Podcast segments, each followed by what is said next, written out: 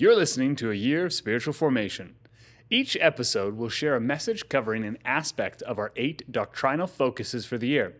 In addition, each series will include a bonus episode of Ask a Theologian, where Pastor Dave will sit down with a theologian to have a conversation about the series topic. Listen in for our first episode in God Unveiled, where we learn about the doctrine of God.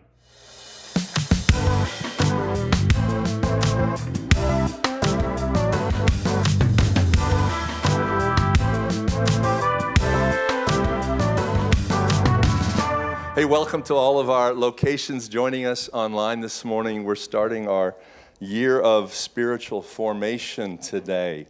Are you excited about getting formed? Come on, how many of you? Are you excited about getting a foundation and formed? I love that we are able to do that. And of course, uh, if you've been here a few Sundays, if this is not your first time, uh, you'll know that we are uh, integrating everything in our church just to work towards formation this year from our um, Sunday services. Our kids are studying the same material in C3 Kids right now. Our midweek groups allow us to go deeper with that. We have a podcast running alongside this with more information. So we really want it's our desire that we just get really deeply, uh, foundationally established in Christ because when we know what we believe, then we know how to answer. Uh, what you believe really has, a, has an effect on how you live. How many of you know that? Wave your hand at me if you know that. How, what you believe really affects how you live. And so we want to make sure this year we're just taking uh, a lot of time to just put that right into, uh, into our lives.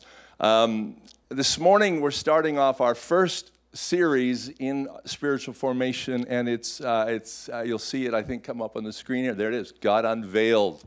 God Unveiled. So we're going to talk about God. Hey, that's a good thing to do in church. Anybody think that's a good thing to do in church?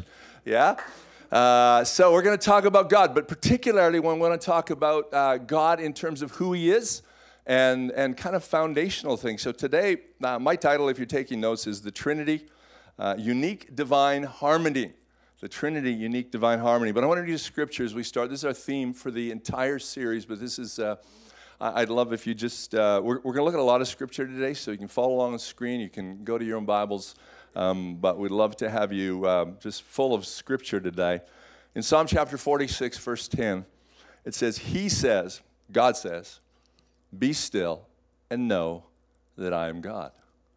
I will be exalted among the nations, and I will be exalted on the earth. There's something absolutely profound about this psalm because God says to us, Be still and know that I'm God. We're going to teach some things over the next few weeks about God, but God comes to us in the stillness of our life. God reveals himself to us, not just through the word, but God chooses to reveal himself to each of us personally as we're still and we're waiting for God. And I want to start this time together, this series that we're doing on the Trinity and on God's nature. And, and I want to start it with us all across all of our locations. Right now, just taking a couple of moments, closing our eyes. And let's just be still for a couple of moments. It's not in memory of anyone. It's God, we're asking you today in the stillness to allow us to know you. Lord, we want to know you. And God, I know you want us to know you.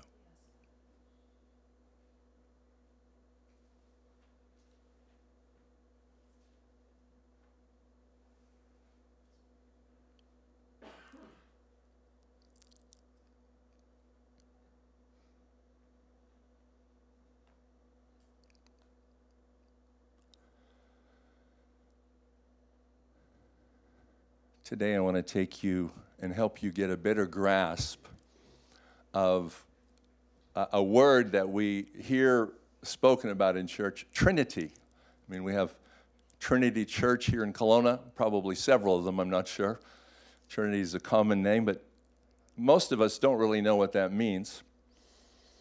But I want to take us through the Bible because understanding the Trinity, as you'll see today, is, is absolutely crucial and vital to understanding who God is and what God wants to do in the world today.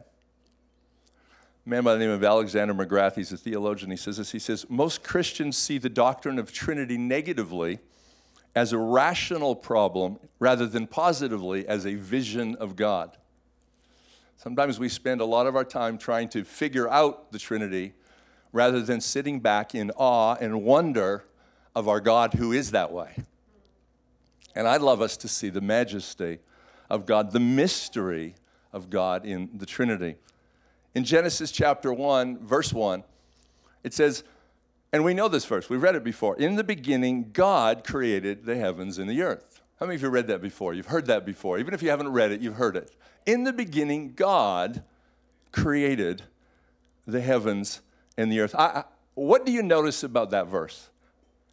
I, there, there's a lot of things that we can notice in this verse, and, and one thing that I notice right away when I read this verse is that the existence of God is assumed.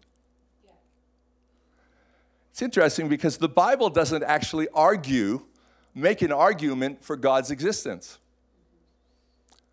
The existence of God is just understood. In fact, it's it, it, there, there's no, in fact, the log, although logical arguments can be made for the existence of God, it still is a matter of faith and believing. We believe, in fact, it says in, uh, I'm not used to all these pages, and to be entirely honest, I'm more nervous preaching today than I have been for a long time, probably since the first message I ever preached. Hebrews chapter 11, verse 6. Hebrews chapter 11, I want you to hear what it says. It says, For without faith it's impossible to please and be satisfactory to Him.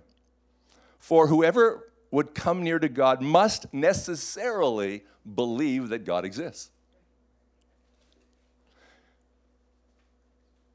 in Psalms, it says that there's the fool has said in his heart, there's no God. The Bible assumes that there's a God. However, in a pluralistic society like we live in, the God that we serve, the triune God that we serve, is unique. I don't think most of us realize that. In his book called Delighting in the Trinity, Michael Reeves says, he says, for what makes Christianity absolutely distinct is the identity of our God.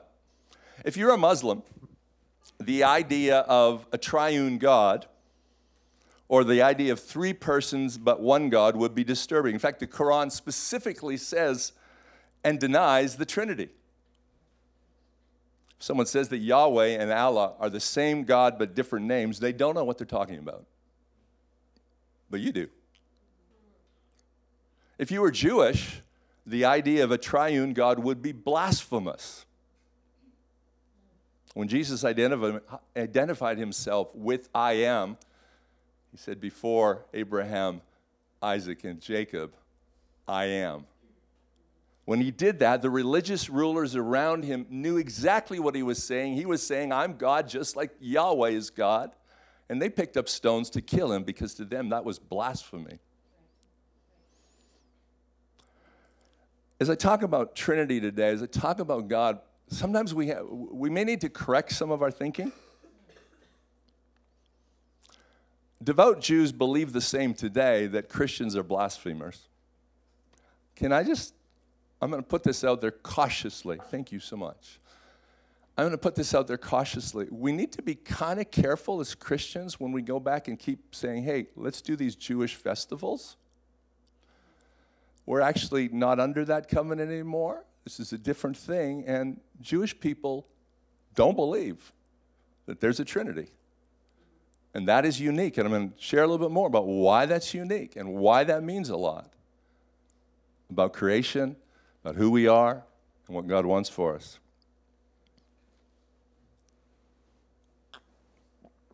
So, our belief in the Trinity is grounded in historic Christianity, historic Christianity's understanding of God.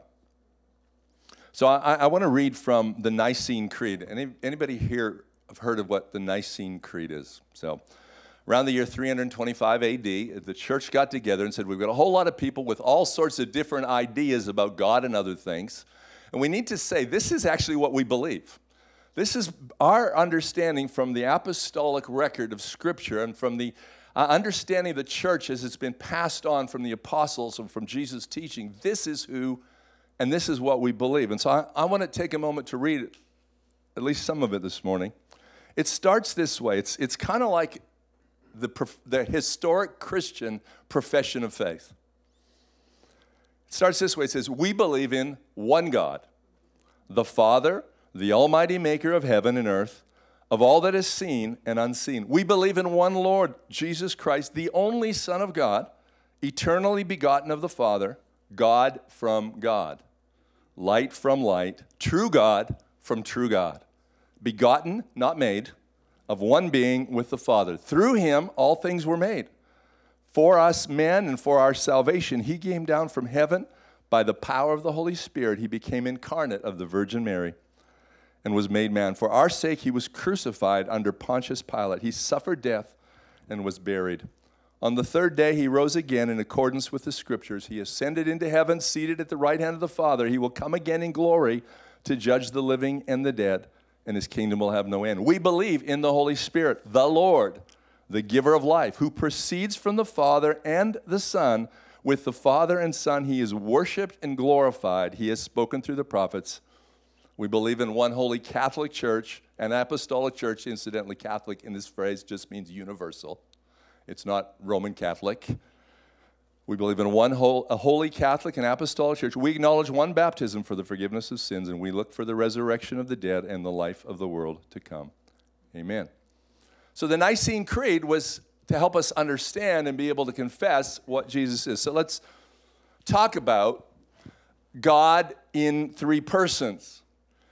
Some of you may have remember singing the singing the hymn God in three persons blessed trinity. I see a few people have been in church for a long time or are older. And you're uh, nodding your heads. Russ Brackenbury's nodding his head. I know that. Blair Ball, particularly. Um, people often try to make the Trinity more understandable by using some examples, and I'm going to take a few this morning. Uh, some people have used the example of the egg, you know, yolk, white, shell, all egg, but separate and distinct, and uh, uh, H2O water, the triple point of water, where at that moment it can be uh, ice, water, and steam. Three leaf clover, triangle. Uh, any of you have heard some of those? Um, kind of expressions, just wave at me a little bit, okay? I can't see people online, so you have to do triple duty here, okay? If you're in person. Uh, uh, can, can I say, please, please, please, don't use those examples. Don't use those examples, and because they're absolutely inadequate. And, they simply limit or reduce our understanding of the majesty of God that is this triune Trinitarian God that we serve when we try to reduce it to a mathematical formula, as I referred to Alexander, or Alistair McGrath earlier, says we try to rationalize the Trinity. We try to understand the Trinity in a rational way where it must become a combination of, uh, uh, of ration, yes, or rationality, yes, but faith. Let's not try to bring it down to that level. So let's, let's look a little bit and see what the Bible specifically says about the three persons of the Trinity. Now, although the Old Testament primarily expresses the oneness of God, you can see some very obvious hints of the Trinity right from the very beginning, right? If you got your Bibles, we're going to go to Genesis, because that means beginning. And in Genesis chapter 1, wow, you can't get much more than Genesis chapter 1, verse 26 and verse 27. It's, it says, Then God said, Let us make mankind in our image, in our likeness. Now, that's kind of an interesting statement for God to make. One God, but yet he talks about us. And then he says, well, you know, you could say, well, maybe it's just a group of people or a group, the angels were around, so God was saying, let us make mankind. But then he says, let us make mankind in our likeness or in our image. And we know we're made in the image of God. So God is giving us a little hint in there. He says, and, then he goes on to say, so that, uh, so that they may rule over fish and sea in, in the sea and birds in the sky, over the livestock and over the wild animals and over all the creatures that move along the ground. So God created mankind in his own image. in the image of God, He created them, male and female. Uh, there, he created them. There's, there's, this, uh, there's this mix of plural and singular. Right in this particular passage, God just kind of gives us a little hint right at the very beginning that, hey, there's more going on here than what you can understand or what you know. And God's giving us a little hint about the plurality of God, about the, the Trinitarian nature of God, that there's three persons, one God. Now, and, and there's a lot of implications to that. Now, uh, in the New Testament, Jesus makes it even more clear.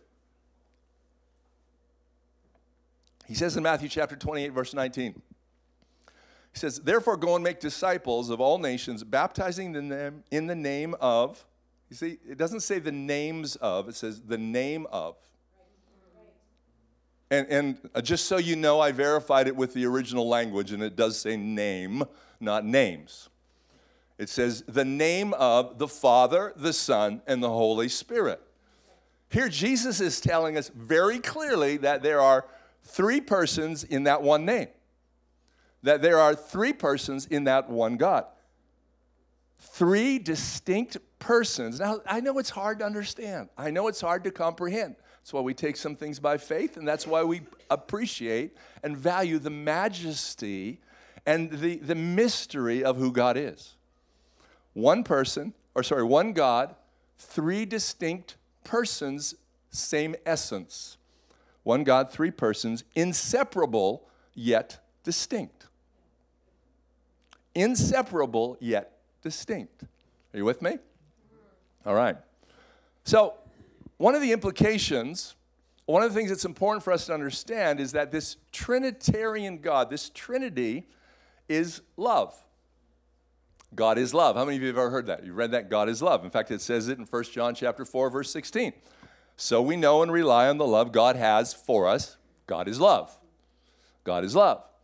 Now, we could read that quite casually and go, well, that's great. God is love. And in our, in our thinking about it, we go, well, that means that God loves us. That means that God is loving. But what John is trying to tell us is in this very fact that because God is a Trinity, God can be loving without being self centered. Here, here we have God who is three persons who, from all of eternity, are busy loving each other. The Father loves the Son, the Son loves the Father, the Spirit helps them love each other. They love together. In fact, the Eastern Orthodox Church, they have this great word that they use to describe this uh, this love and this fellowship of, of the uh, Holy Spirit and the Father and the Son. They call it perichoresis. I even put it up on the screen for you because I think it's, it's such an important word. Perichoresis is, is actually a word that means um, a continual dance. So here we have the Father, the Son, and the Holy Spirit for all of eternity in a choreographed, it's as if they're in a choreographed dance together. Now, I'm not much of a dancer. My wife will verify that. I grew up in the age when Pentecostals were not allowed to go to dances, so you know, I've been I'm free of that now, but the problem is in not being allowed to go to dances, I missed an important part that you get when you go to dances. I never learned how.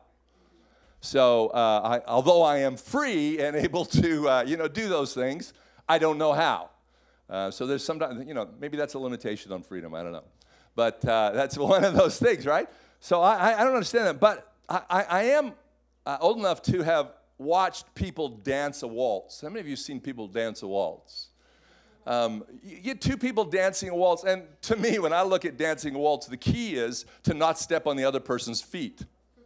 Uh, that seems to me the point. Uh, but in order to do that, you have to be in some degree of, uh, of synchronization. You're not doing the same things, but you're movement mirrors the other person's.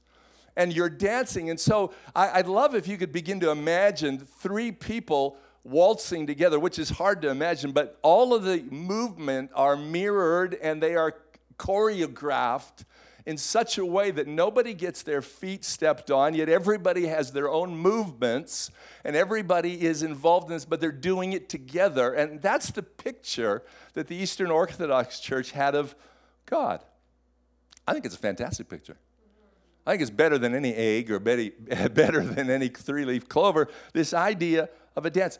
And so we have God the Father loving God the Son. We have God the Son loving God the Holy Spirit, God the Holy Spirit loving God the Father and God the Son, and all of them in forever from the beginning of eternity, which there is no beginning of eternity, but for all of eternity, they are constantly loving each other because God is love.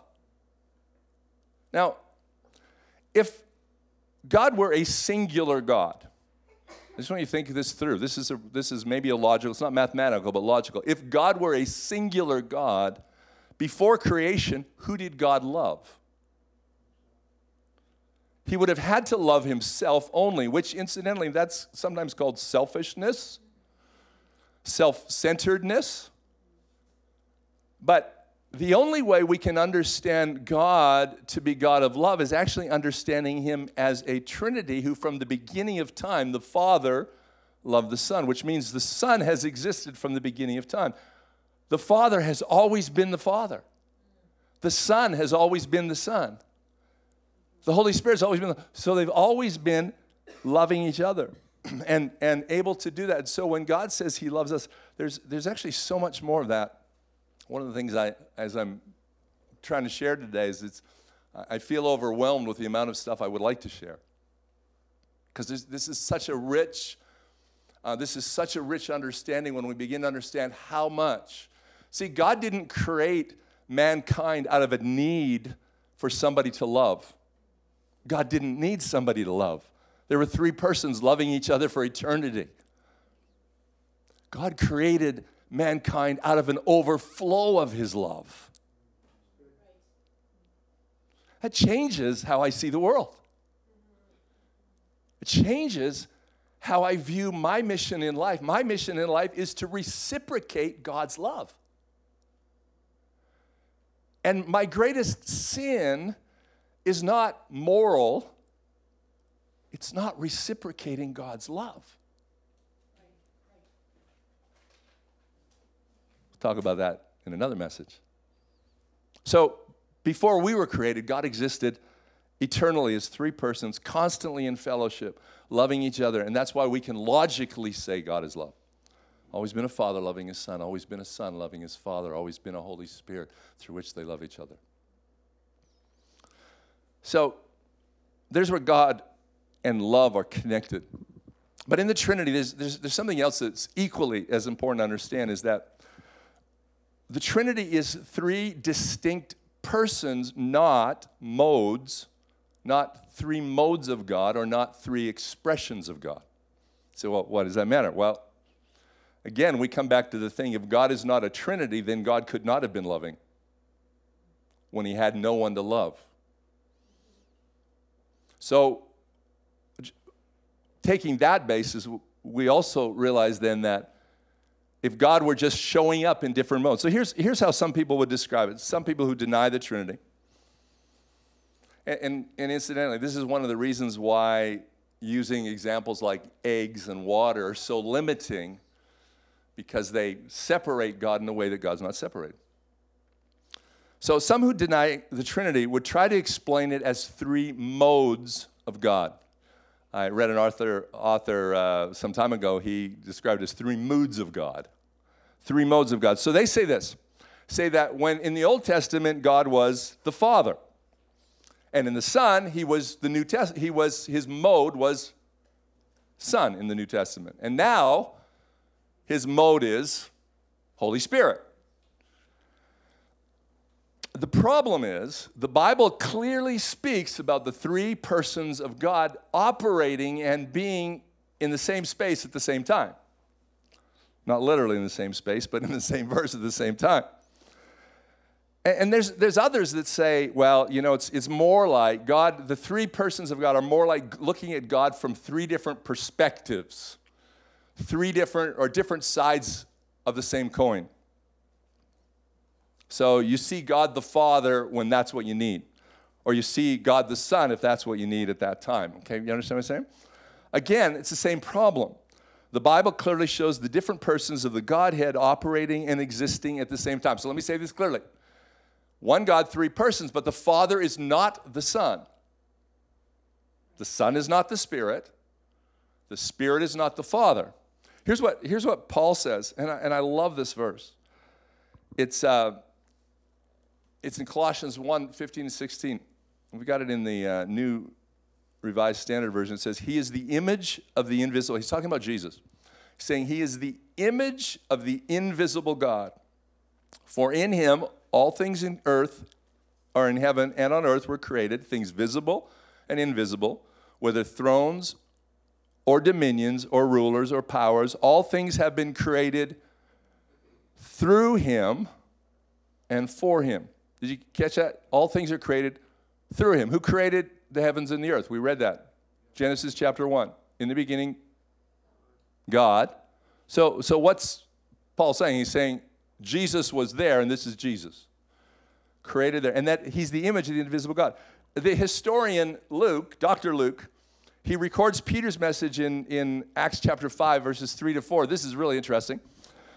It says, Then Peter said, Ananias, how is it that Satan has so filled your heart that you have lied to the Holy Spirit? So he says, You've lied to the Holy Spirit and kept for yourself some of the money you received from the Lamb. Didn't it belong to you before it was sold, and after it was sold, wasn't the money at your disposal? What made you think of doing such a thing? But here, Peter just kind of clarifies everything. He says, You have not lied just to human beings, but to God. But he just said he lied to the Holy Spirit. So here's Peter saying, Holy Spirit is God. They're not two different sides of the same coin. The Holy Spirit is God. Same thing. And then Mark describes it in Luke chapter, or sorry, in, in the book of Mark, in verse uh, chapter 1, verse 10 to 11. As Jesus was coming up out of the water, this is Jesus' baptism, he saw heaven being torn open and the Spirit descending on him like a dove, and a voice came from heaven You are my Son, whom I love. With you I am well pleased. Now, that verse is pretty clear to me that God the Father voice from heaven at the exact same time as Jesus the Son being baptized and the Holy Spirit in the form of a dove descending on him, all three persons at the same time. Now, if you think that the Father, Son, and the Holy Spirit are just different modes or moods of one God, you'll have a hard time understanding how Jesus was sitting there and then he scooped, shot up into heaven while nobody noticed so he could speak down on himself and then quickly reversed that and came down as a, a dove and, and just kind of, you know, I mean, if you want an illusion or a magical show, that was it. It doesn't make sense unless we understand God, the triune God. Three persons, one God. Now, that it's vitally important because God creates and relates out of who He is. I, I want to get you thinking about some of this stuff too, okay? Because God is divine, diversity is a reflection of His nature. Think about that. Because God is a triune God, He's not a singular God, diversity, difference, is a reflection of his nature. Diversity is not just God's idea, it is who he is. Right? But diversity is held together by absolute unity. One God, three persons. Still one God, three persons. So we have this diversity in unity that's just really, really important to understand that God's plan is for diversity because that's who he is, because God created in his image. So God created intentionally different races because it reflected him, different sexes because it reflected the diversity in him. That's why at our church, that's why I can say, I, I, I, we're going to be a church that is diverse as heaven, but we could say diverse as God because that's God's plan. So it's vitally important. So, in that, and one other thing I want to say about the Trinity in this context is because of the diversity in unity nature of God, it shouldn't really surprise us by this point in time that the Trinity is then the model for a godly community.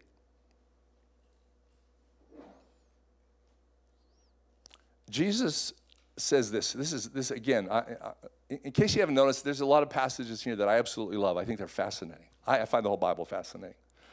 But in John chapter 17, 20 to 21, Jesus is praying. And he's talking to his father in heaven. He's praying to his father, and he says this. He says, But my prayer, he's just said, I'm praying for my disciples, but, but my prayer is not for them alone.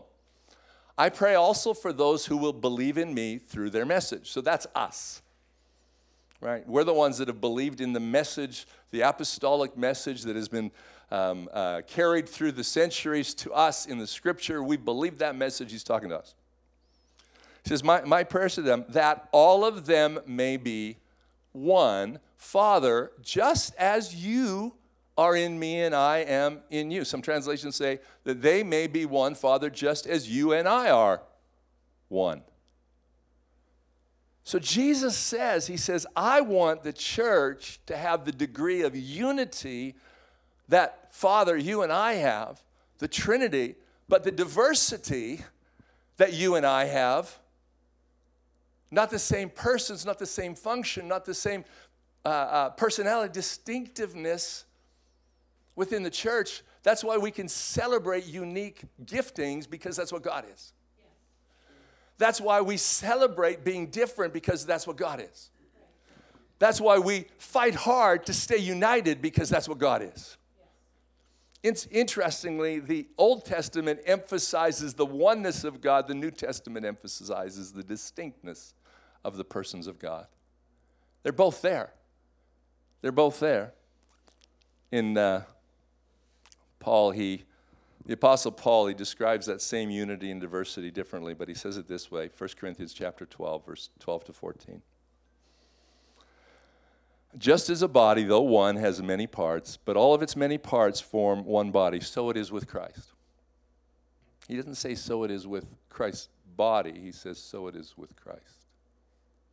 For we were all baptized by one Spirit so as to form one body whether Jews or Gentiles, slave or free, we were still given the one spirit to drink. Even so, the body is not made up of one part, but of many. This is such a beautiful picture.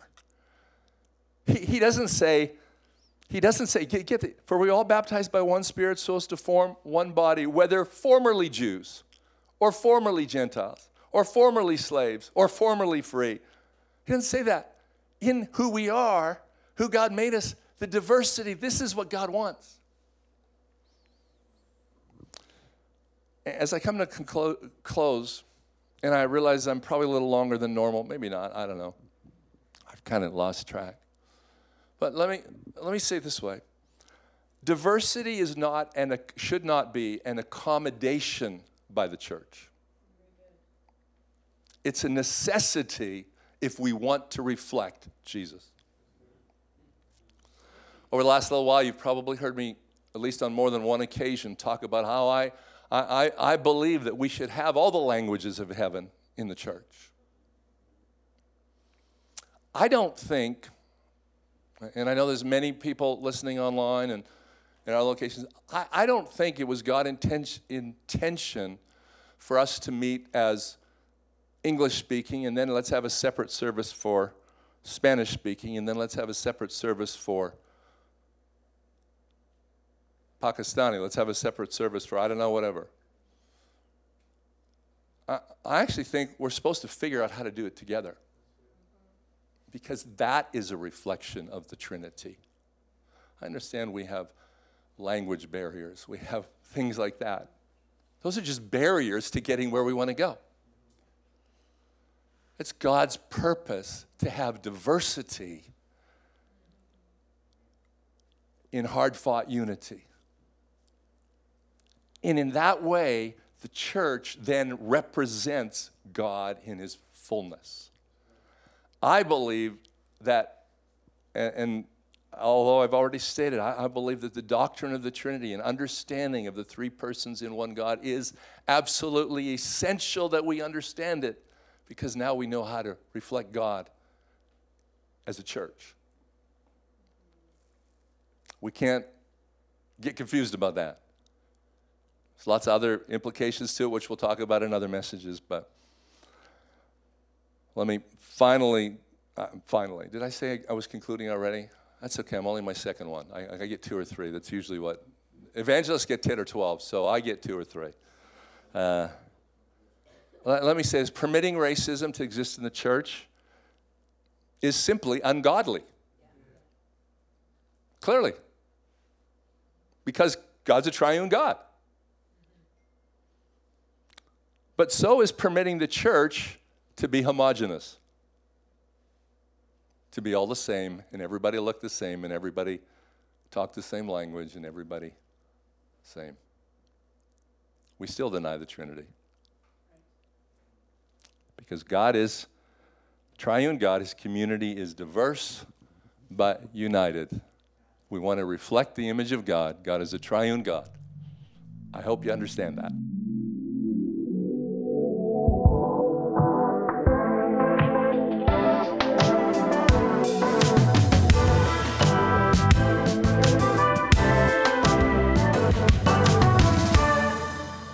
Thanks for tuning in to a Year of Spiritual Formation podcast. To learn more about C3 Church in Central BC or for additional resources, head to c3church.ca.